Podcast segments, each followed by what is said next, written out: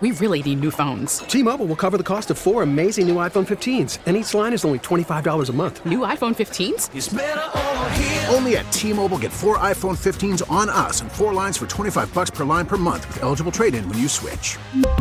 Minimum of 4 lines for $25 per line per month with auto-pay discount using debit or bank account. $5 more per line without auto-pay, plus taxes and fees. Phone fee at 24 monthly bill credits for well-qualified customers. Contact us before canceling account to continue bill credits or credit stop and balance on required finance agreement due. $35 per line connection charge applies. See T-Mobile.com. Listen to every MLB game live. In the deep left center field, it is high, it is far, it is gone. Stream minor league affiliates. The Midwest League home run leader. And watch the best baseball highlights and look-ins on MLB Big Inning. MLB At-Bat is your all-in-one live baseball subscription for only $3.99 per month. Deep left field, it's going to go! Alvarez ties the game! Subscribe to At-Bat within the MLB app today. Major League Baseball trademarks used with permission. Eric Baranczyk of the Green Bay Press-Gazette joining us on the Schneider Orange Hotline. Eric, Happy New Year, so to speak, as we get ready to put 2020 behind us. But what a year for the Green Bay Packers, huh? Well, Bill, good afternoon. Thanks for having me on today. I would say, yeah, what a heck of a year for the Packers.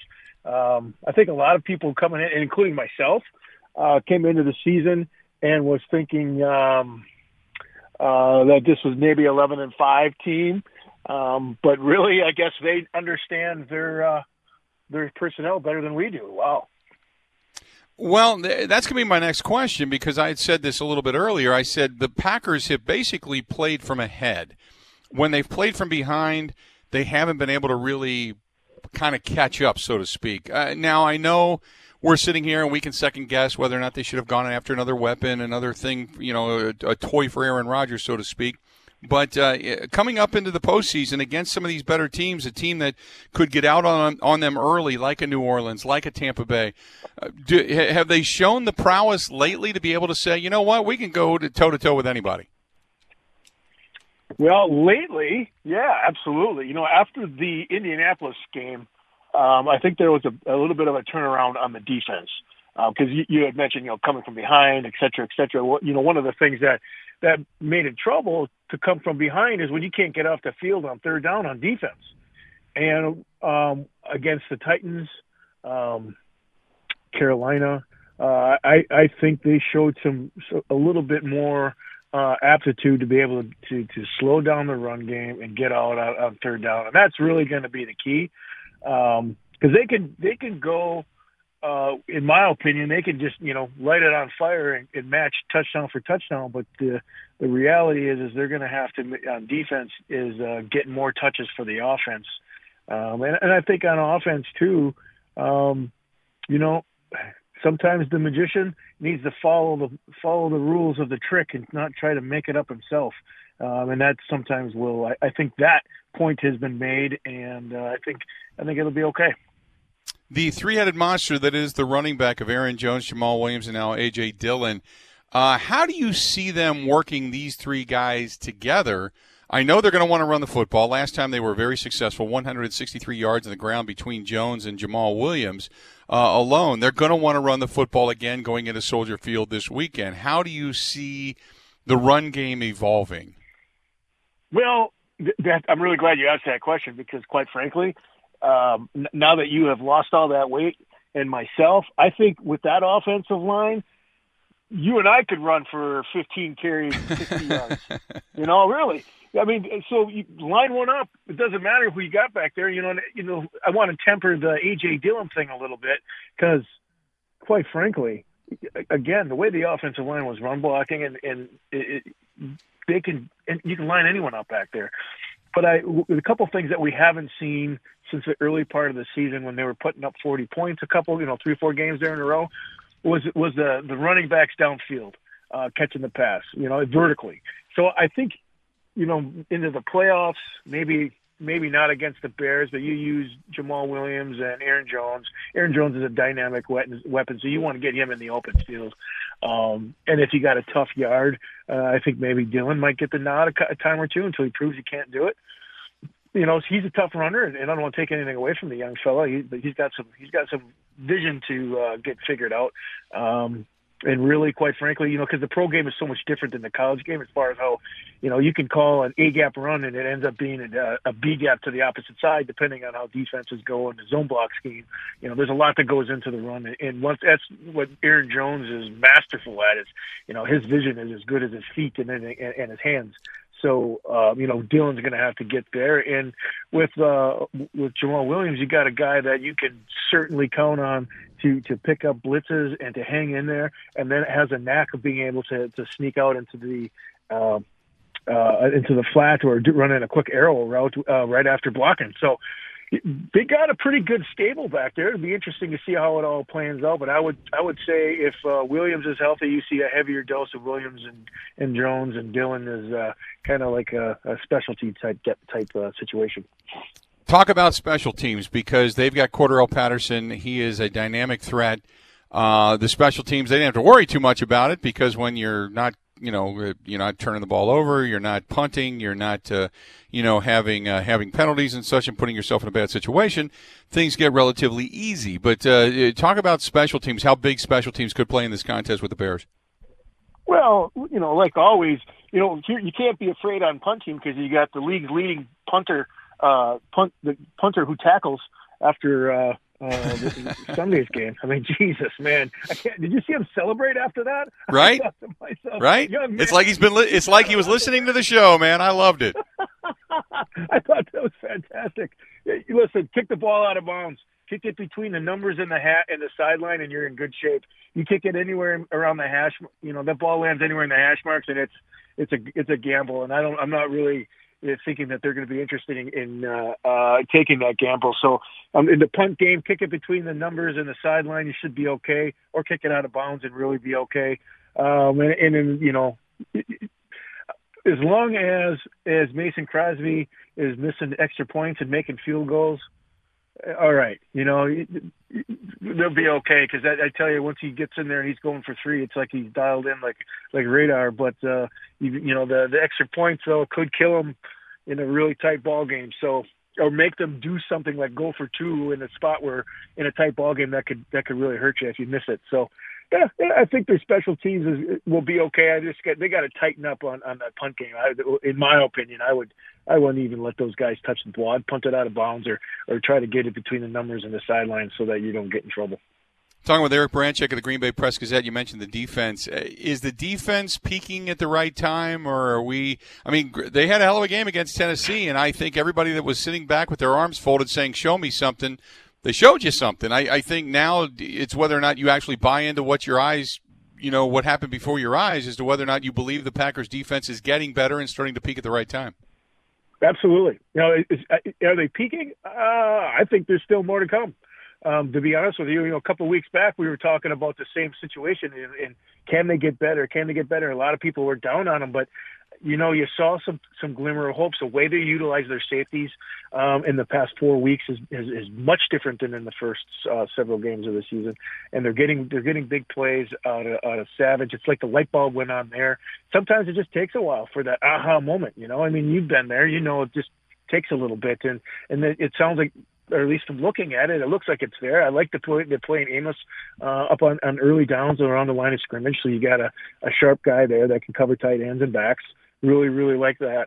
But the safety position with Savage, I tell you, that's what that defense has been missing for a long time.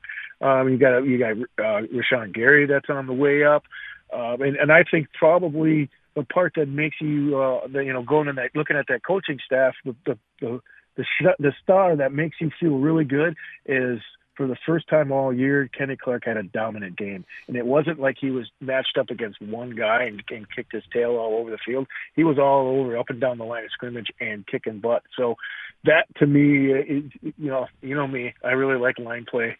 So that was exciting for me to watch and to see him have a game where he was just dominant, because it hasn't been there all season.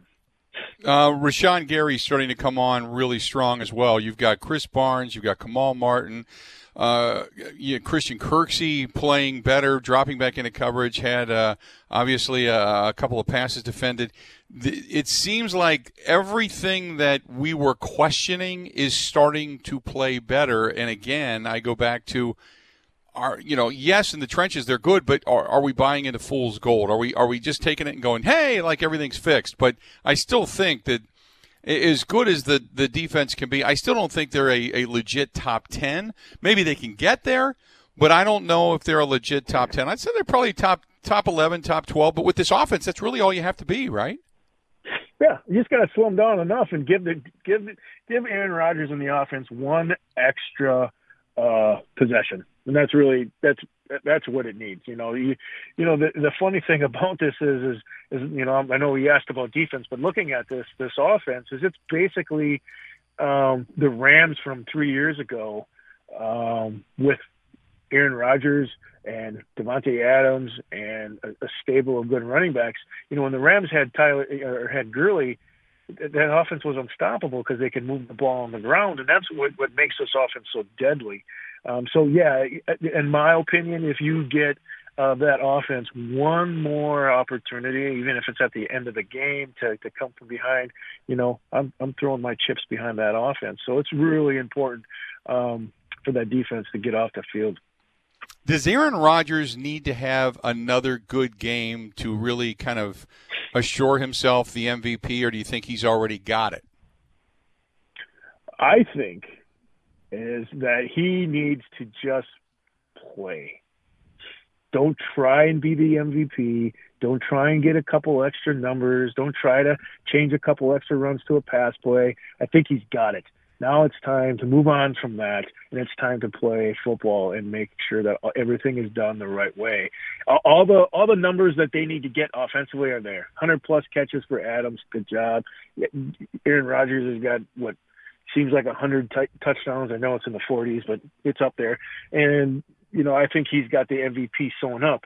So now it's just sit back, run the offense, and good things happen because some of those throws – the other night, Sunday night, man, on TV did not do it justice. I watched the video, but I was in the stadium as well. They don't do him justice. That's the sideline pass up the sidelines at the end of the game there. Mm-hmm. Holy cow. I mean, I literally like had people, you know how tight it is in there. Now it's like wide open, but I had people look at me like, because I literally went, holy cow, because I've never seen anything like that. Amazing. And then that fade in the end zone.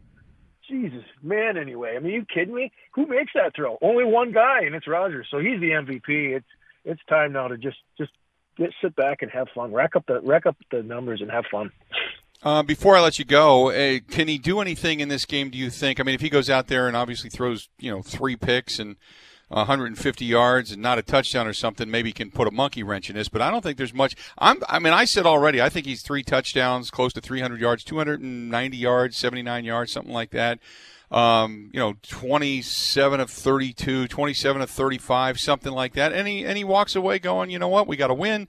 And he obviously solidifies himself as the MVP and breaks his own record of 45 touchdowns. Well, I think, yeah, if he can hit, you know what would be really fun is if he could throw three touchdowns in the first half, maybe one in the beginning of the third quarter, and then watch Boyle stand there and hand off for the rest of the game would be really fun for Packer fans, and I think for LaFleur and the crew. Yeah, I mean, the way that he's playing right now, there's no way he's going to throw for 3. I mean, it just isn't happening. Just the way that the other part that you don't see on TV is the way he manipulates defenses with his eyes. It's, you know, the touchdown to St. Brown. I mean, he knew what he was seeing and left, looking left, pumped left, and then at the last second turned his head and made a perfect throw in the end zone. But, you know, there's not very many quarterbacks that have the mastery of the game where the game is so slow that they can mess with a defense just with their eyes. And that's what he's doing out there. And I don't, like, unless something bad happens and he throws 4 picks, which I don't know how that could possibly happen, but yeah, I guess he could probably lose it. But I mean, what we're watching as whether you're a fan or not, you got to tip your hat to the guy and say, you know, hey, you did it. It's awesome. Good season. No doubt. Take it. Good stuff. Away. Good stuff, buddy. We'll talk again. Break it all down. Come Monday after the Packers for the postseason. Okay. Yeah, sounds like fun. I'm sure after this weekend, I might have to watch the game on the treadmill, but see how it goes. All right, buddy. Have a good New Year, and we'll talk to you next week. Take care. Happy New Year. There you go. Eric Baranczyk of the Green Bay Press-Gazette joining us for a couple of minutes on the Schneider Orange Hotline. Schneider hiring drivers right now. You work hard. They treat you fair. 80-plus years. They've been doing it. Call them. 844 T-Mobile has invested billions to light up America's largest 5G network, from big cities to small towns, including right here in yours. And great coverage is just the beginning. Right now, families and small businesses can save up to 20% versus AT&T and Verizon when they switch. Visit your local T-Mobile store today.